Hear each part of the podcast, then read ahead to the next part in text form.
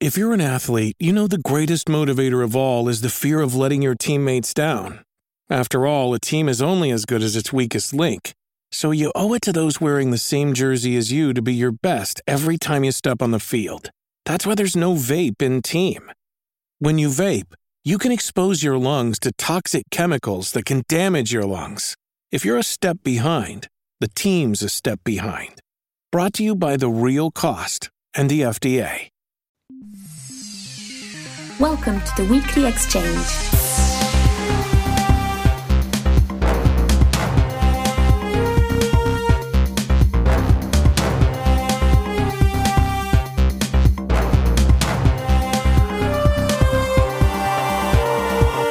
This week in 4X and Strategy Game News, we have updates on Gladius, Age of Wonders Planetfall, Thea 2, Imperator Rome, and much, much more.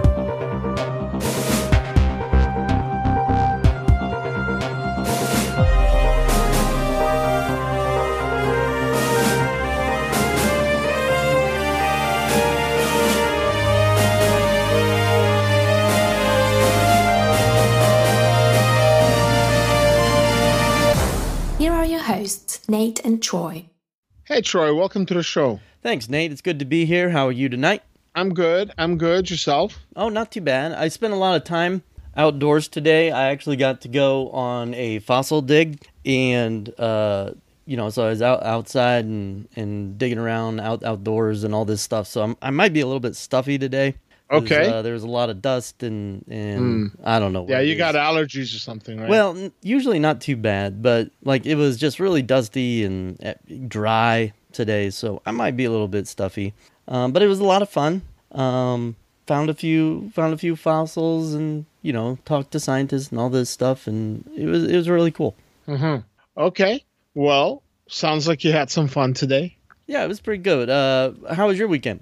Uh, so far, so good. I have uh, I have nothing that exciting to report. So, um, uh, yeah, I that's guess pretty I'm good not- because you've been super busy lately. yeah, I guess I'm not cool. That's what No. I'm getting. Well, I mean, yeah, but uh, it's- nice one. I mean- nice one. I'm sure it's nice just to have some downtime after how yeah, yeah. There you go. the Nice few months. recovery right there. Nice recovery. Very It's good. what I do. It's what I do. So Right. let's get started. Why don't you kick things off with Gladius? I gladly. So this past week on July 12th, Gladius was released into the wild, the 1.0 version. There was a last minute update and things like that, and there's feedback starting to come in. Reviews are coming out now. I, I need to say this first and foremost. We have a review for it. It is being worked on. It will be out when it is out. It is going to be amazing.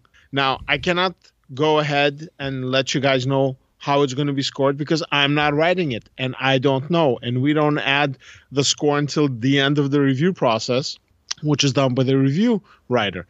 Now, having said that, I will talk more about Gladius at the end as far as my experience. But two things. Uh, Dallin, who does a lot of our videos, put up a video this week with his impressions, not a review score, just his impressions. He's been streaming. I've been on some of the streams. Um, he's been uh, doing like let's plays. Let's check out these new factions, things like that. So you you definitely want to you know tune in and check out what he thinks about it, and then we'll have the review. Now, my opinion, as always, will be my own, and again, I will state it later. So, what what did they reveal this week? Well, they're starting to go into a little bit more depth about the game and the strategy, but this week was a major thing, which was talking about the orcs. That was the last faction that they haven't gone into any detail, so they did this week. They're explaining uh, the units that they're using, what makes them special, the vehicles. Uh, there another thing they did is like with their end game units, which are the Squiggoth and the Gorkanaut, which are really really good units to use as end game units. And overall, I think Proxy Studios, these are the guys that are developing the game for Slitherine, using a Games Workshop license. Uh, I think they did a really good job because each of the major factions plays differently, and each one of them has, you know, their own unique style. And even though some people and or reviewers are coming back with, oh, there's no diplomacy, you know, for personal reasons, there could be a little bit, I think, but it would be something that is very, very faction specific. Now, as far as the game is concerned, based on the license in Warhammer, universe in the year 40 you know in the 40th millennium diplomacy comes at the end of a gun a last rifle a shooter you know um, a gauss cannon if you're the necrons or there's other weapons a shuriken cannon or gun or rifle if you're the eldar. There's all kinds of stuff coming. And they don't really talk to each other much. Even factions within the same race don't have the best relations. Hence why you can have Imperial Guard and Space Marines fighting. That could be all kinds of stuff going on. So I'm not bothered by that. And another thing that I heard mention is, oh, there's you know the tech tree, and okay, I'll, I'll give him that. The tech tree they could have done a little bit more with it. But having said that, in Warhammer 40k, there is no new discoveries to be had that's that's all that stuff is is old. It's tens of thousands of years old and whole systems get purged because of discoveries of these templates. Yeah that's kind of the conceit of warhammer 40k it's it's very advanced but at the all at the same time yeah aggressive has stopped yeah because they're they're so busy killing each other and sacrificing yep. people to this or that. They, they don't have time or opportunity to invent the, the new o- things Right. The only two factions that actually invent things are the Tyranids because they consume everything and they mutate. That's one. And possibly the Orcs because they salvage everything, but they're not really anything new. They're just whatever they find, they kind of slap it together, you know, and then it somehow works. They believe it'll work, so it kind of works. And that's it. Nobody else is really developing anything or hasn't for a long time. That's how, maybe. But I mean, again, if they get added into the game, those are mechanics that can be addressed at that point. Right. So then the last right, so then the last thing I'm hearing about is like, oh, you know, this game, you know, it, it could have been this or it could have been that. And it's like, yeah, it could have been, but it isn't. This is a war game. This is a fantastic war game that's set with a fantastic license that's appropriate. It's not like they took a civilization game and all of a sudden everybody hates each other and they're killing one another. You or, know, this or is they took uh, Star Trek and turned it into a war oh, game. Exactly. Even though that you could have that as a scenario because in any particular time in Star Trek lore, Babylon lore, Star Wars lore, you know, well, whichever. Star Trek is really about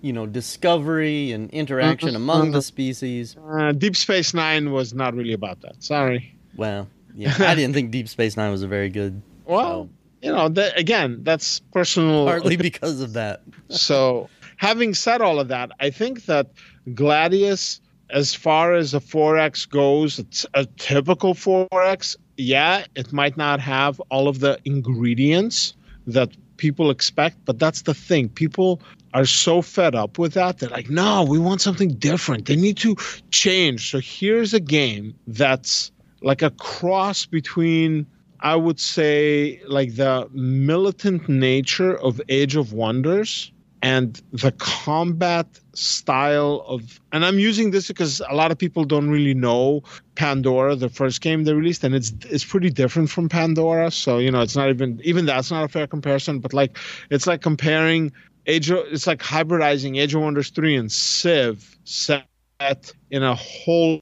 other place with some of the faction asymmetry of Endless Legend you know? So it's it's got a lot going for it. And you know as far as that that's about as much as i can say about this aspect of the game. I mean i've played some. I can honestly say i've enjoyed it. Will i get two or three hundred hours out of this game? I have no idea. Will i get more? Well that depends on proxy. If they release some of the other factions and they do as good a job with them as they've done on the original four yeah. Oh yeah sure because i'm in the mood for some different 4x you know yeah, definitely. So uh, let's move on to Age of Wonders Planetfall. And they had a dev diary this week, and it kicked off with accuracy and hit chances. And when I saw that subtitle, I was like, oh no, here we go. We're to be at XCOM levels of, you know, 90% chance to hit means you've got a 50 50 shot. And that's uh, I, I, was really stoked about this game, and then I saw that I was like, uh, I'm just, I'm just not. And then I kept on reading, I th- and like, actually, this is this is going to turn out really well. It's not just hit or miss with Age of Wonders Planetfall. There's chance to hit, chance to graze, and chance to do nothing. So total miss. And you know, the the joke with XCOM type games is a 90% chance means 50-50. Well, in Age of Wonders Planetfall, I think they put 90% on there just for that kind of that joke.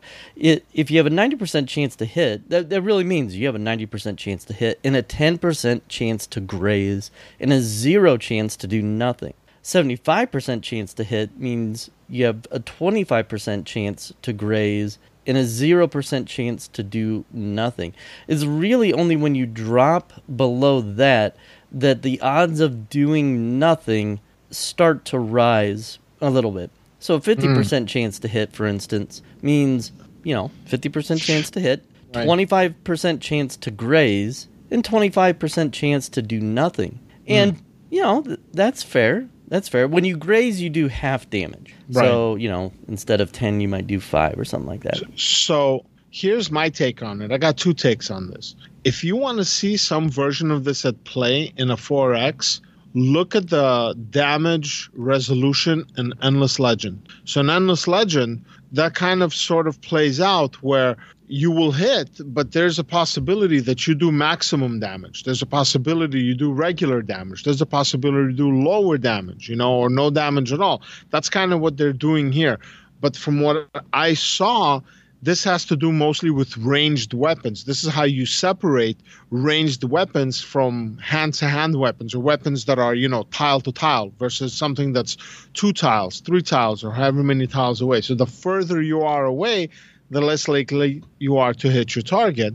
And then you might want to consider stuff like area effect, something that might affect, might destroy cover or might destroy whatever, you know. So that's how this is going to be different. They sort of had some version of this in Age of Wonders 3. So, for example, if you're firing into a squad that, or an army, I guess, that happens to be inside of a forest, you're less likely to hit them, or you do. So, as a result, that translates to doing less damage. So, here it looks like they're going to fine tune it further. And I, I think the whole XCOM thing, I, a lot of people don't understand probability they think they know probability, but they don't. And the way probability works and doesn't work, that's what really makes them mad. And that's, you know, that's in any game of this type. Another game that had this was Chaos Reborn. And also, like, there was the probability there was brutal, but if you make the right decisions, then you can get more consistent results. That's how XCOM works. That's why you use cover.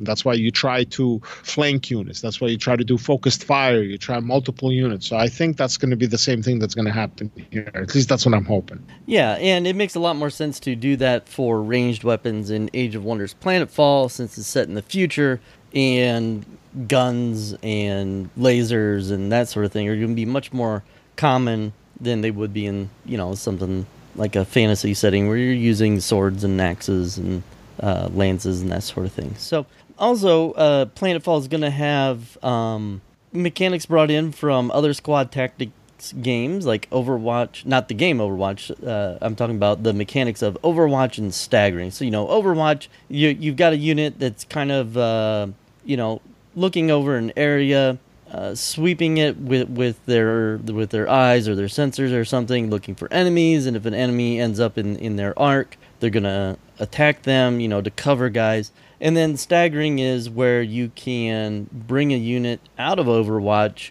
by setting off an explosion or impacting them somehow uh, physically. You know, like maybe you sneak up behind them, stab them with a knife or something, and that's that sort of thing. So the Dev Journal also had a couple Q and A's real quick, and um, I'm just gonna read them off real quick in case anybody in our uh, community had the same questions.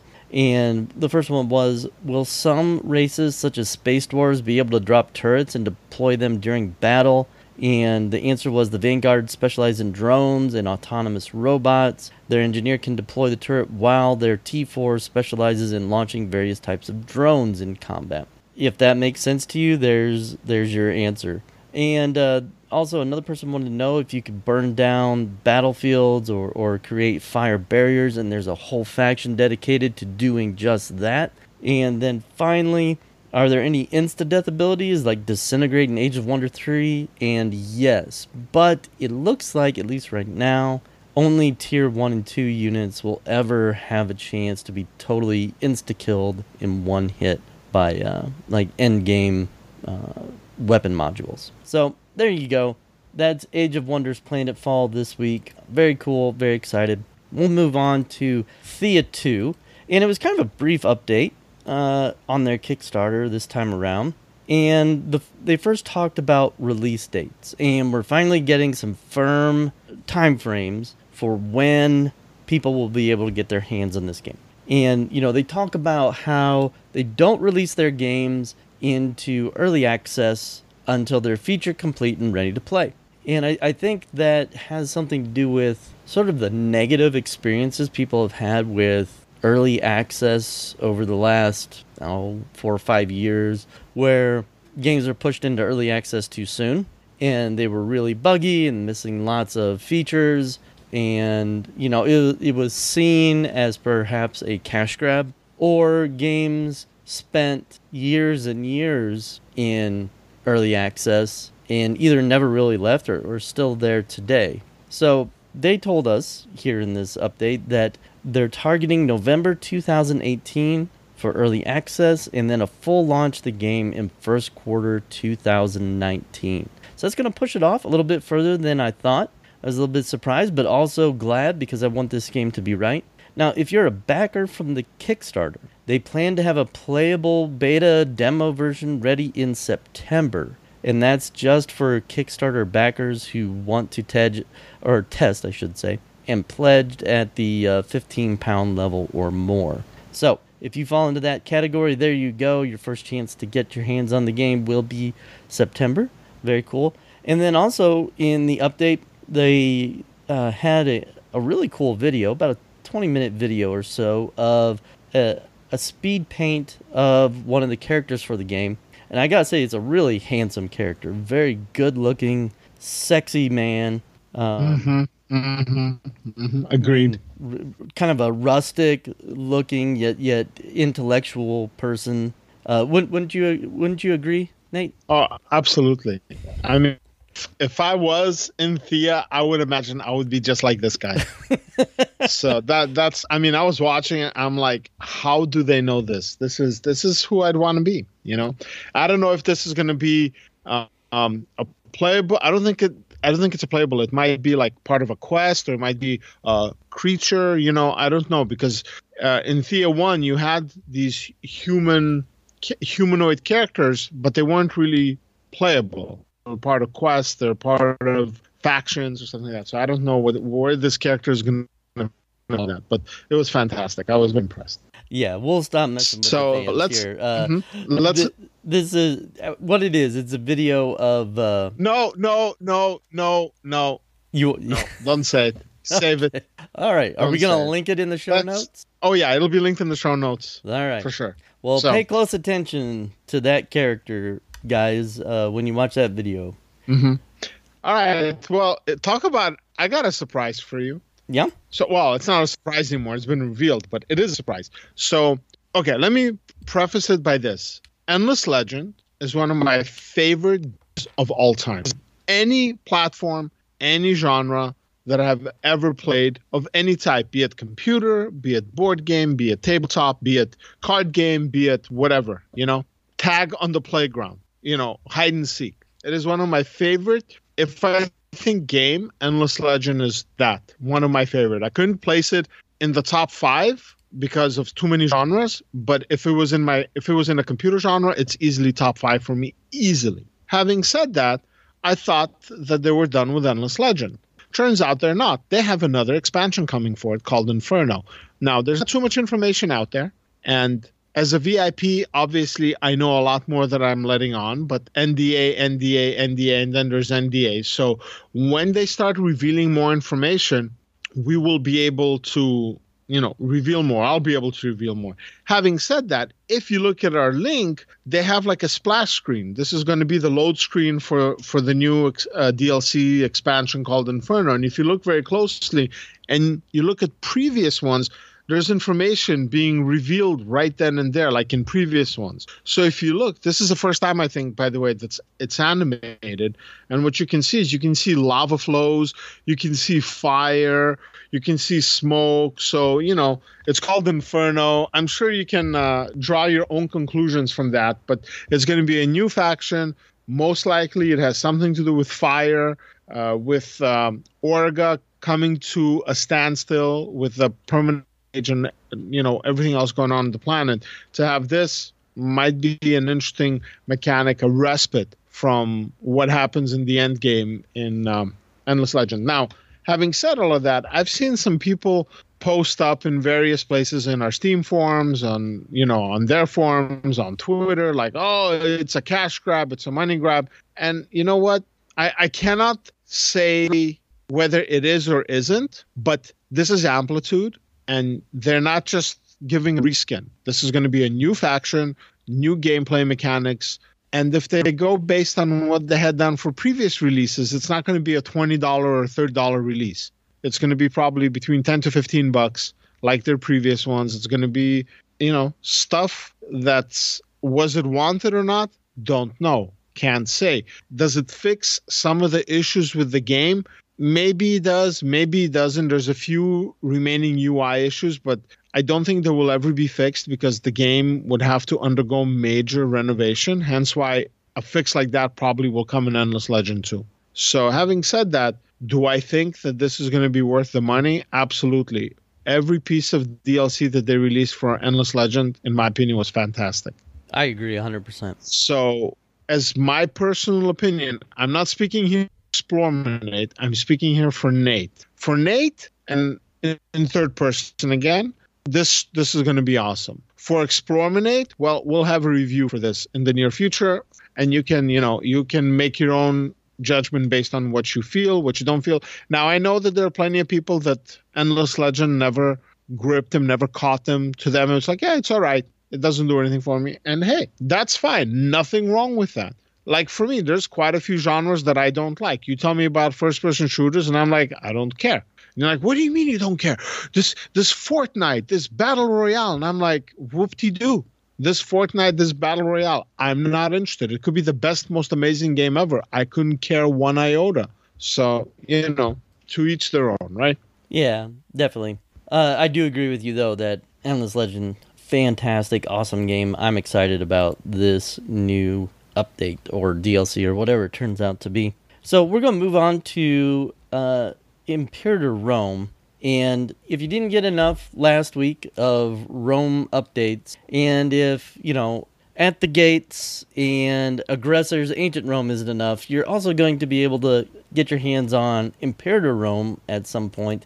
And I think next Nate's going to talk about Total War Rome 2. So we got bunches of Rome games coming up. Um, you know, Nate, when I was complaining about all the Space 4X games and I wanted people to do something different, uh, I, I didn't mean for them to all do the same thing different, you know? That's how it goes, man. It comes in waves. You're like, ah, oh, space games. Give me terrestrial games. Okay, here's seven iterations of Rome. No, no, that's not what I meant. That was something else. Teach you the versions of about China. Oh man, forget it. Let's go back to space. yeah, there right? you go. Right. So anyway, we'll talk about Imperator Rome here for a moment. And uh, this is uh, a paradox game. And it, it spends, uh, you know, the first good part here, well, really the whole thing, telling you about the characters you're going to play. So there's four main a- attributes uh, martial, charisma, zeal, and finesse. And, and those uh, govern different things like your ability to fight and lead troops, uh, your ability to invoke faith in other people, uh, your discipline at uh, paying attention to details and that sort of thing. And then, you know, your traits can be organized into different categories like personality, military health, and status. And this is kind of held over from Crusader Kings 2. In fact, a lot of this, a lot of Imperator Rome that they talk about in this update is uh, mainly mechanics taken right from Crusader Kings 2. So, in Imperator Rome is, is going to be kind of like Crusader Kings 2 in a different in a different time period. Uh, a lot of the same things are going to be there. They like to uh, joke about the lunatic trait that people either love or hate in Crusader Kings 2.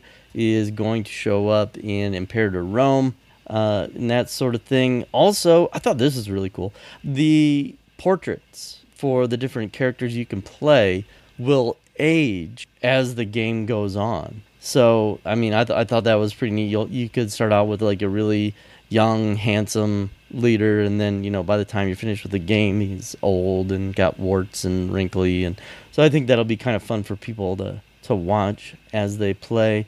Um, also, they're they're talking about like lots of different uh, tribes and ethnicities are going to be included in the game. So there, there's going to be plenty of uh, historical goodness to choose from and, and enjoy. So a short update, short update this week, not very much, but uh, the big takeaway is, uh, you know, if you like Crusader Kings 2, you're probably going to like Imperator Rome. Yep. And like some of the mechanics there are also from Victoria. So this is going back to more grand strategy. It's also, they also had a previous, before Crusader Kings, they had a Rome game. So this is also a sequel to that successor, whatever you call the games these days. I don't even know anymore. Okay, so yeah, uh, hopefully people are not fed up with Rome yet because there's more Rome news. Now, a little bit later on, we're going to be talking about like longevity of certain games, and of course, you had already mentioned Crusader Kings 2. That's a game that's been out for you know a day or two, with a, with a little bit of support from uh, Paradox. So, um, Creative Assembly doesn't want to be outdone, and there's going to be a free update for Rome 2, Total War Rome 2. Now, when it initially came out, the game Rome 2 and we actually I believe we have a review for it. I'll have to check. I'm pretty certain we have a review for yeah, it. Yeah, I, I seem to remember us doing one in the early days. Yep. When it came out, it had issues. It had major issues that it took Creative Assembly a long time to fix. And they did. And now, if you ask people about Rome 2, people are like, man, this game is fantastic. They did a really good job. They've earned back my business. So that's good. So, what is this update? So, you have family trees. If you know anything of Greek uh, society or Roman society from from classic classic ages, a lot of a lot of the people that were in power were due to their familial associations. And you know, you had power passing from one family member to another. They would, you know, they're landlords. They held slaves. They controlled giant tracts of land all over that part of the world, which is surrounding the Mediterranean and moving further north and you know further west in regards to Rome, like into France and into Brittany and whatnot. So um, here you you're they're bringing that back, and you can see like the relations between the various members. So this is again this is a mechanic that I'm pretty certain they're going to have. Now I'm a little, going a little sidetracked here, but um, Creative Assembly is also making a game that's about China however you classify their Total War series, is going to be set in China. And in China, in their history, familial relations were incredibly important. So maybe this is like a, a preview of what to expect from from those games, you know, from the Three Kingdoms games. So as part of this, and again, this is also stepping back to a feature that was present in other Total War games that was taken out. People have been wanting back, so now they have it back. And the a, so this update is free. B, this update is cool. C, this is like a little bit like Crusader Kings 2. And as well as that, there's also going to be some fixes. There, there's also a patch. They're going to be fixing some issues. They're going to be fixing pro- reported problems. There's going to be visual fidelity updates. There's battle AI. There's gameplay and things like that. So this is this is awesome. This is a game that's been out for a while. Since then, they've released several games, not including the Warhammer games. And for them to go back and do this, it's interesting because I don't know. I mean, we've talked about this many times before, but Creative Assembly and Amplitude Studios are both now owned by Sega. So you you know you don't have somebody going back and doing something like this without Sega giving them the thumbs up and like go ahead that's a good idea so it makes me wonder if they're going to do something similar to their other games to their other titles maybe Dawn of War 3 is going to get another shake. You know, who knows? Because that game really, I mean, there's people that swear by it. I'm not one of them. That game completely turned me off. But sad as it is, that's the state. So now, continuing in the Total War uh, vein, we have an update about Total War Warhammer 2. Now, they recently released the Norse the Norsekins, and they had a DLC that had to do with um, with uh, high elves and dark elves. But people are starting to ask, like, hey, how come you're not putting out more content? Why are you guys for you put out so here's the thing so you have one group of people that say dlc's awful i don't want to buy it I, this is garbage why can't i just buy the complete game okay have another group that I'm part of that says DLC can be awful, but a lot of times DLC can be good too. It just really depends on how good the DLC is, how well it is implemented, what it includes. I don't just want DLC for the sake of DLC. I want DLC or expansions or whatever whatever you want to call it. When it comes, it better be worth it. Then there's another group that's just like I want horse armor, I want flying helmets, I want shiny thingies, whatever, you know. I'll buy everything. Just give me more stuff. So I'm I'm like in the middle group. So on Reddit, there's a post explaining what's going on. Now this is some this is from Creative Assembly posting on Reddit explaining why there's not more DLC coming. And basically the gist of it is A and B. Part one is they don't want to have an issue like they had with the Norscans, which is promise something and then either not deliver or under deliver. So by not delivering is they come up against some kind of techni- technical difficulties and they can't put it out. Or under deliver where they do like what they did with the Mortal Empires campaign at first. Like at first they released there were all kinds of lag issues. Map was too big. There's so much unbalance in there. So they want to make sure that whatever DLC they put out is good. Now, the second thing they want is they want to make sure that the DLC they put out is not just good, it's great. DLC that has a lot of content, DLC that has depth, DLC that has uniqueness to it. So recently, Stellaris with Distant Stars, they had they they released these new L gates, and it's so amazing. Playing it, they're like, okay, we don't get it. And the Stellaris dev team is like, oh, okay, yeah, we messed up. We're going to keep fixing it. We promise it'll be worth it. So they don't want something like that. They don't want to be like, uh, uh, they had that issue with uh, with the Chaos War bands. Like their Chaos War bands are awful. They and they have yet to introduce Chaos and Total War Warhammer 3. Maybe they'll wait till, I mean, Total War Warhammer 2. Maybe they're going to wait till 3 and make them the big bads in that to match what happened in the lore that's you know in the digital realm. So who knows? Either way, I, I'm grateful that developers are talking to the community. That is very important, and that they are taking their time to make sure they release good content. Because you know what? That's that's at the crux of everything. If you don't do that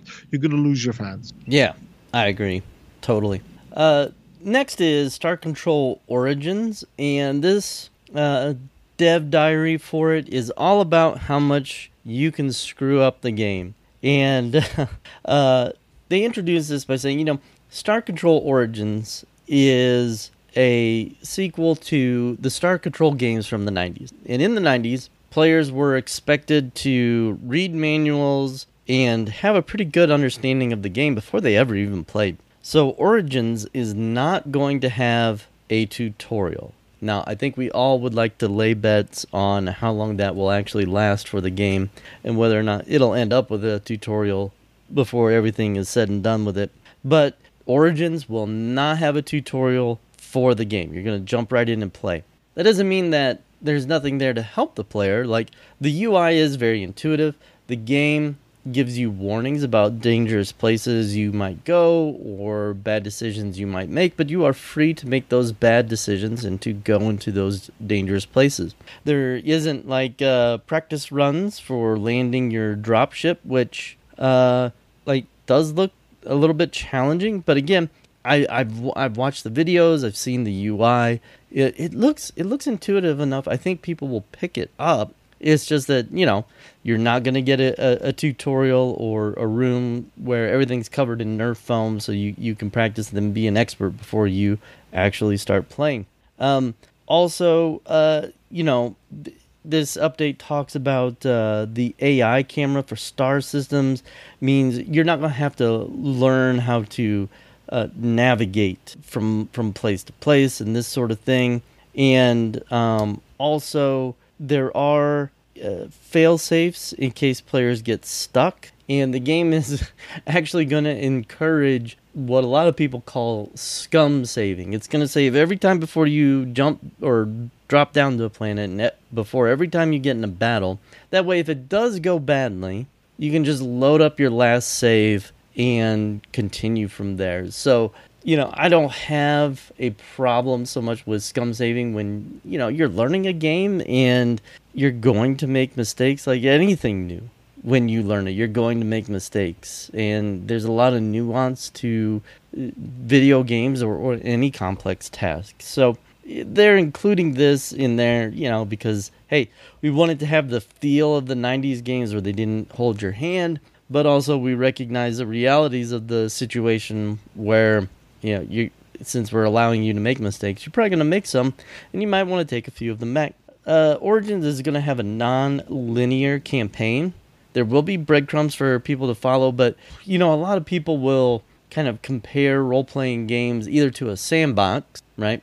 where you can go anywhere you want and build anything you want, do anything you want, or like a railroad where you're on a really cool ride, but it's pretty much on rails. You're you're going through it step by step, and you got to complete each step in order. Star Control Origins looks more like a theme park where there's lots of cool rides everywhere. And once you get on that ride, there are certain things you have to do in certain orders.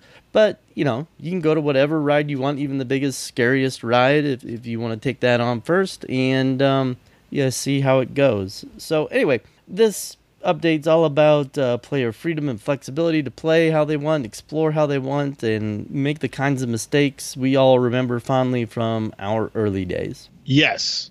Agreed. Now it would be good if they also had like an Iron Man mode on the higher difficulties, so you can't scum save.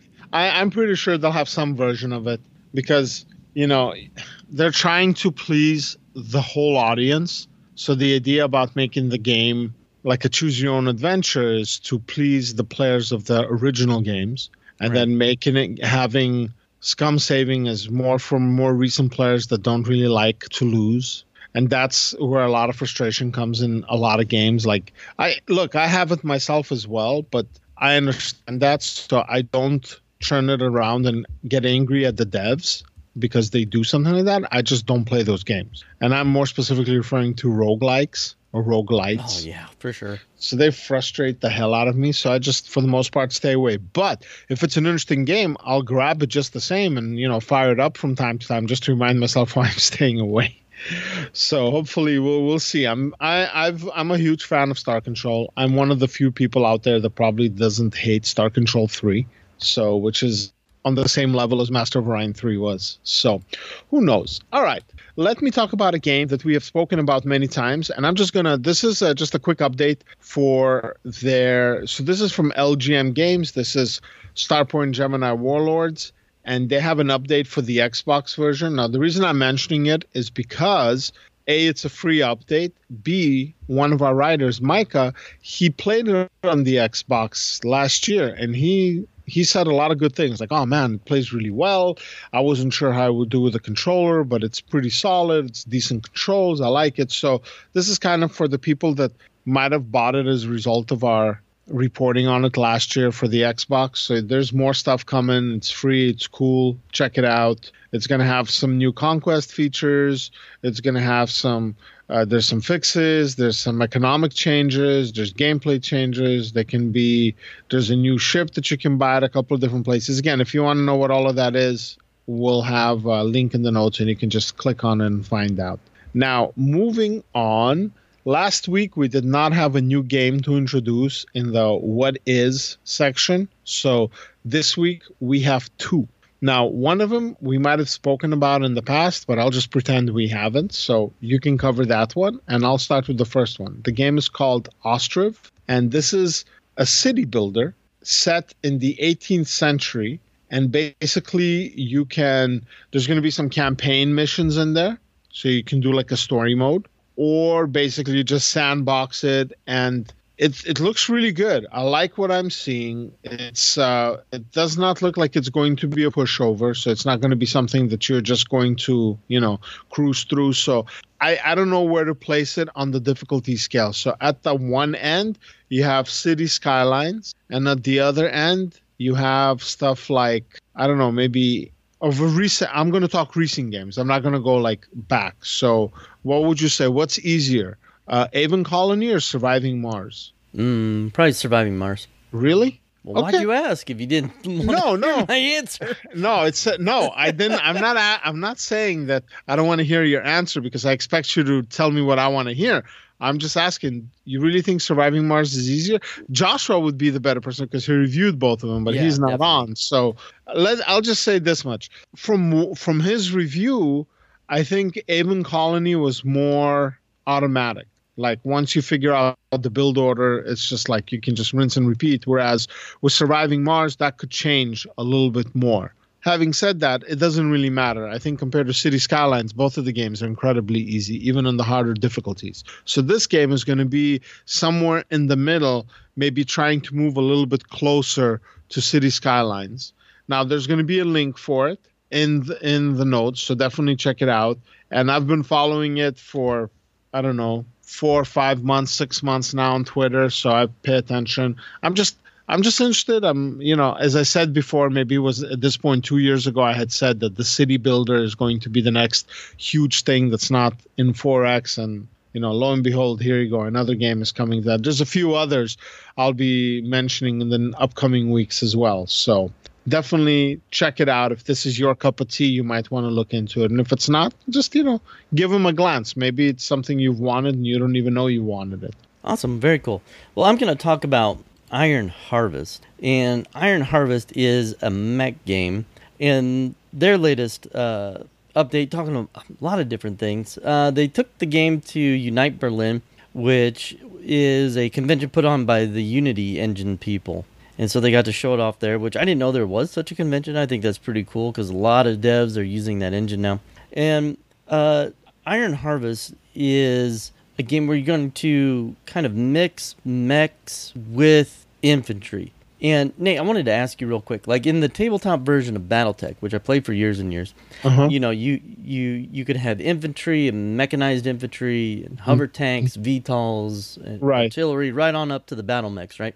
Right. Does the new BattleTech game have any of that besides Well, the mechs? So it has uh it has basically you have tanks and you have turrets, but in this point of the story, you don't you okay, so as your lance you can only pick mechs. You can't field tanks. The tanks come as either planetary defenders or, you know, as part of a pirate invasion or even part of a uh, like a like a lance mech from an enemy force that lands. So you do face a couple of units in well, let me see, you have maybe eight or nine different tanks of various difficulty, various tonnage from low to like really high ones. Okay. And then you have the turrets. Again, you have probably three tiers of turrets, maybe four, that are mixed turrets. Like there's ones that are uh, auto cannons, ones that are lasers, ones that are basically missile batteries and PPCs, you know, various combinations. But you, as the person playing, you cannot field any base. You can't land the mechanized infantry, I guess, or tank units or whatnot. You just basically just have your mechs.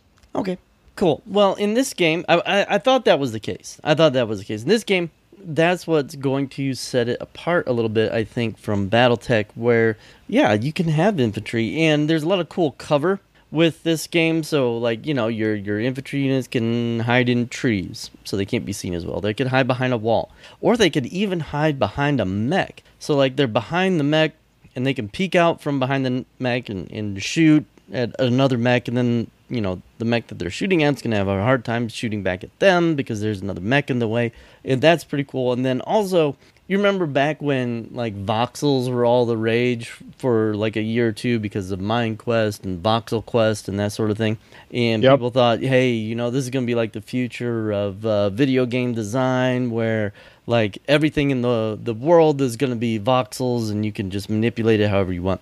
And that didn't really pan out. But in this game, like everything can be blown up and destroyed. All the buildings and all that stuff are going to have different hardness levels, like like in the tabletop BattleTech game. And so uh, you can you can blow up the whole battlefield, and that's pretty cool. So uh, the the battlefield is intended to change as the battle goes on. So I, I thought that was pretty neat. And then you know they, they give some insight into their process for um, designing their mechs and their artillery units and this sort of thing. And it's very cool to get kind of a behind the scenes look at how they do artwork for the game. So uh, anyway, if you're if you're enjoying BattleTech, uh, please continue to do that. If you're looking for another mech type game, uh, this Iron Harvest uh, is, is out there and might deserve some of your attention. Well, two two things I'd like to add.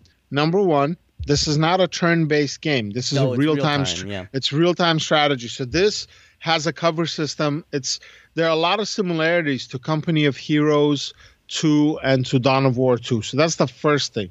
The second thing, now when people hear mechs, they're like, "Oh man, it's got to be robots." You know, yes, it's got to be you know futuristic stuff, giant knights. No, no, no. This is steampunk mixed with World War One. What if they used steam engines to drive mechs? That's what this is. This is not a game that's set in the future. This is actually a game set in the past, and this is, you know, it's it's a World War One type game that's with mechs and with mechanized tanks that are different than you know the tanks that were used in World War One, World War Two. So I think that needs to be said. There will be a link in the notes, so check it out. Now, let's move on to the next thing. So remember how earlier I was talking about games that get support, like old games that get support. Yeah. hmm Okay, so there was this interesting article in PC Gamer. Now I know I just said PC Gamer, an interesting article. That has not been the case for a long time. It's very rare for them to have something interesting, but this was interesting, and and not just interesting, but pretty well written. And it doesn't feel like clickbait, like they're trying to sell you something as part of this, which is something that has been an issue with a lot of articles from PC Gamer and for from uh, you know you know like old news sources the one digital. Anyways, this thing is called the 80s and 90s PC games, still unbelievably being updated today. The title is kind of wonky. I'm not sure what they're getting at with the title because it could be like 18 different things, but the games they chose are very, very interesting. So, one of these games, for example, called NetHack, and this was a mud. Now, if you don't know what a mud is, I'm not going to explain it to you. you. If you don't know it, you don't know it. And if you do, then you're like, yeah, I know what it is. So, my best friend in uh, high school and college, I think he lost a year of. He didn't lose. It's just he wasted a year of his college time just playing NetHack. So he could have actually graduated earlier. He graduated on time, but he's a really sharp guy, and he could have graduated a year earlier had he not been playing NetHack. I think that's not just NetHack. Another game that he played was um, what was it? Uh, also on this list. I think Genesis was another game that he played, and uh, yeah, this is these games were through Usenets. You needed to have fast internet back in the late '80s, early '90s, which was only really found on for public consumption would have been on a university campus. Another game they have here is Ultima Online. Another one that's very true, StarCraft, still getting supported. So yeah, it's it was just an interesting. It's a fun. It's it's fun when a place that used to provide all these cutting edge articles and good pieces of information still does that from time to time. So I like it. Now I'm kind. Of, This is different. So the next thing I want to talk about is different, but it's interesting. So this is a little bit about Steam Spy. You know how when Steam Spy went the way of the dodo because of Valve, I was very much talking about all the BS. Oh, it's the G- GDPR. It's this. It's that. It's the other thing. And I'm like, nah, it's nothing to do with that. Valve got embarrassed because a lot of information got revealed that they did not want to want out there, and then they shut down Steam Spy. So since then, a couple of weeks ago, I think maybe two weeks ago, we talked about this uh, list, this database that was going around that was comprised of a data miner looking at people's achievements and figuring out based on their achievements how many people owned games. Now, of course, there's always built-in inaccuracy with stuff like that, but it was a very list because there was a lot of interesting information there that affects doesn't I can't say affects us, but informs us about how games are doing. So what did I do? I contacted a couple of different developers who we have good relationships with, and I asked them, let you know, I, we're we're thinking of doing an article. We don't know if we're gonna ever be able to do it because this was your forte. You you love to make these statistical analyses of game sales and performance. So I asked them, like, hey, how did your how does your game sell? We're not going to reveal the publisher. We're not going to reveal the game. We're not going to reveal the numbers, but we just wanted to know, and then compare it to the figures that were posted in this uh, doc database, whatever you want to call it. So some of them said something that was like really surprised me in, in an interesting way. And I'll tell you why. Some of the games were almost spot on, like within, I'd say, 10% difference. And these are not games that sold 35 copies. These are games that sold in the hundreds of thousands or in the low millions. Just to give you an idea, not saying who, not saying what I was told, but just to give you an idea that these are not games that, you know, somebody made in their basement and sold 10,000 copies of. And the difference was in 10%, but he had other ones that sold just as well or close. The difference was much bigger. Do you know why though? Um, I might guess that some people have the game, never played it, so they never got an achievement. That's one, but do you know what's another reason? Tell me.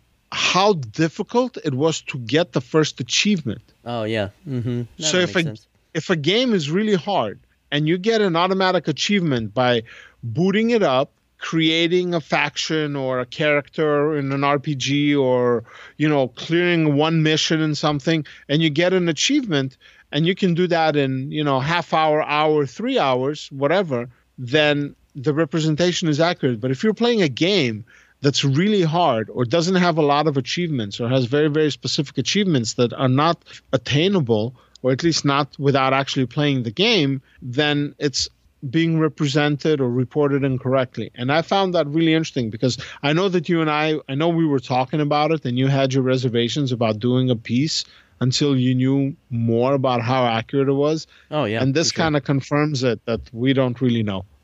we we can find out information under the premise that we don't reveal where it came from or who because they don't want to publish it. You know, maybe they're a public company, maybe whatever. They have somebody to report to. And if we cannot reveal how we got by this information, then we can't really publish a statistical piece because we can't back up our data. So I found that interesting. And now another thing, so this is another thing that came from the community. From time to time, various community members will be like, hey, I was following this game. I haven't heard anything from it. Do you guys know what's going on? Can you reach out and find out? So, in the past week, maybe between Twitter and our forums, maybe four or five different people asked me about a couple of different games. So I reached out and I heard back from one of them, which is Jon Shafer working on At the Gates. And in the past, he's had issues where he just falls off the map for a given period of time and you know, as a result, some people have been very unhappy with him, which is understandable. He has his reasons; they have their reasons. I, you know, it's hard for me to say who's right, who's wrong. But I asked him, I go, hey, Jon, I haven't heard from you for a while. What's going on? He's like, oh, everything's good. I have a major update coming. You should be seeing it on the kick, either Kickstarter, whichever plan. I think he went with Kickstarter. It should be a so. Kickstarter update. It'll be on the website in the next week or two. Here's a quick preview. He sent me a screen grab of, you know, he's working on the notes. And if you know his posting. They're always like insanely long and detailed, which is good because you want that. And he's like, no, everything is going good. Is the game coming out this year? Uh, just read what I have to say. Yeah, it's definitely some good changes are coming. So I think people that are invested in and looking forward to at the gates will see that he didn't fall off the earth again, you know? Yeah, definitely. Uh, let's see. What else do we have to cover tonight? Um, Oh, one thing we want to ask you guys about uh, if you could either comment in the comments for this podcast or on our forums is we've kind of locked down the forums to invite only. So if you want in, you have to know somebody who's already in and get them to invite you. Um, or or ask or ask uh, me basically by cl- when you go, go into the forums, there's a button that says join. So if you click on it, then you have to wait for approval. Right exactly. That's the so, other way. Yeah, um, you know, for for a long time, uh, it was just you know like most Steam forums, just open. Anybody could join immediately.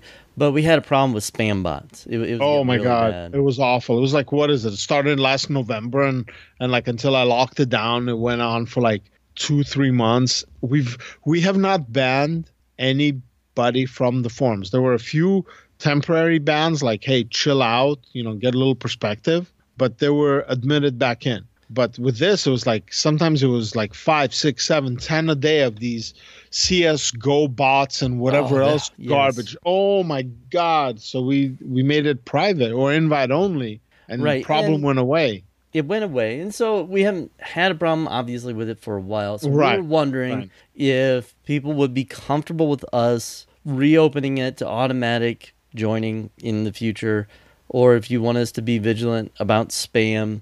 Um, we haven't made a decision. We were kind of hoping to get some community feedback. Um, and if you don't care, tell us you don't care. Right. like, however you feel about it, just let us know. That way, uh, we can make a decision that's that's best for everybody. So Right. that's that's all we want to do is just hear what the community had to say about reopening the forum, uh, changing it from invite op- only just to open forum. Right. So anyway, uh, that's all I have this week. Nate, have Mm-hmm. you got anything you want to say before we close it up? Uh, games we're playing. What have you been Oh playing? man, I forgot all about Oh that. my God, Troy! It's like the first time you're on the podcast or something. Yeah, what uh let's see. What did I play this past week? Well, obviously World of Tanks Blitz. Um I played uh some Endless Legend cuz uh I just wanted to play that again. Some Thea the Awakening. Um think that was it though. I think that's it. What about you? Uh, I played BattleTech. Not too much. Just just a couple of missions. I'm still at the same point I was a few weeks ago. I'm just still trying to overpower my way through the mission that I've upcoming mission that I have because I know it's a nasty mission. So I want to get like all top-notch assaults for that. So I've been kind of farming the various looking for the right mechs and weapon loadouts. And I played more Gladius the last time I saw something like this was Endless Legend. Endless Legend, when it launched, it had eight factions. Gladius is four. But once we get to see what the Tyranids and the Tau and, you know, the Eldar or maybe Dark, I don't know if it's going to be Dark Eldar and Eldar, even though they're very different from one another. They're going to be separate or together. They're going to be, you know, maybe another release that has a different like chaos space chaos you know and chaos space marines and demons there's so much for them to draw on once there's more then, then you know we can say okay yeah it's on the level of endless legend. But for now the faction asymmetry is probably more than any other game short of endless legend and maybe endless space too. So there's they definitely play differently. Um the quest system it's i i don't know. I normally don't I don't know. Sometimes I do, sometimes I don't. So it's hard to say. I haven't done any of the quests yet, so I can't really speak as to how good or bad they are. Uh, I'm playing on a difficulty that the AI is not a pushover, but it's not the same bloodthirsty AI that Ale was working on for um, Pandora. So we'll have to see if he ends up helping out with this and making another bloodthirsty AI like that. That was just that was like the most brutal AI ever, I think, or up there with Galciv 2. And um, I just got a key from Slitherine for um, Sanctus Reach, which is Warhammer 40k, but it's more like the tabletop. Is it Sanctus Reach or Sanctus Reach 2? No, it's Sanctus. It's Sanctus Reach. The one you're thinking of, the two, that's for. Um, Is it Vermintide? no, no, no, no, no, no, no. The, hold on, hold on. Um, oh my God, we've been releasing all the videos for it too. Uh, Dallin and um Ben have been playing it on uh, on Twitch. It's. Uh, oh my God, I cannot believe it. Oh my God, let me check real quick. Let me check. This is. Let me see. Oh, they're gonna be so mad at me that I don't remember. Battlefleet Gothic. There you go. Oh, okay. So Battlefleet Gothic 2 is coming. So that's different. Battlefleet Gothic is in space, it's with ships. So Sanctus Reach, that's terrestrial. That's that's almost like playing like like playing the tabletop where you have squads, you can have uh, you know, the various anything from, you know, your your like Imperial Guard going I think some of the DLC are Imperial Guard and uh, you also have uh, Chaos Chaos Space Marines and stuff like that. So yeah, I'll be checking that out. Probably by the next time that we record this, I'll already have given it a try. I keep being told it's a lot like the tabletop, and I kind of miss the tabletop. So, okay, you know what? That actually, that's. Let me go back to Gladius real quick.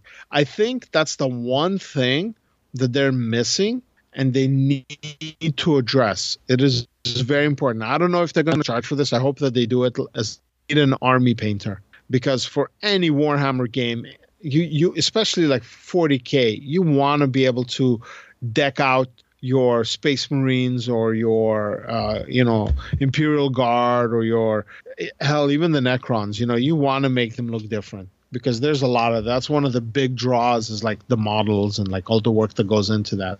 So anyways, that's that's I think that's something that they need to at least consider. So if you guys are listening to Proxy, if you guys are listening to this, uh, think about it. Definitely something the community will appreciate. This is one of the few times that you know an army painter will really come in handy because a lot of times people are like, oh, I don't like having ship builders. I don't want all that stuff. Just give me the damn ship so I can play. But in Warhammer, yeah, 40k, you want it. People will appreciate it. So, with that, I think that's it. The usual thank you to our patrons. Um, in the last, I think it was maybe a week, a week and a half ago, you might have been messaged through Patreon. That was me. That was nothing. Patreon wasn't doing anything. I noticed that a couple of people dropped off, and I just sent a message, you know, hey, we're still here. You know, we appreciate all your past support. So if you got something like that, it wasn't Patreon being skeevy or scummy. That was me. So if if I went over, if I went overboard, let me know. But I was trying to be, you know, the ones that are supporting us, I was sending saying thank yous to.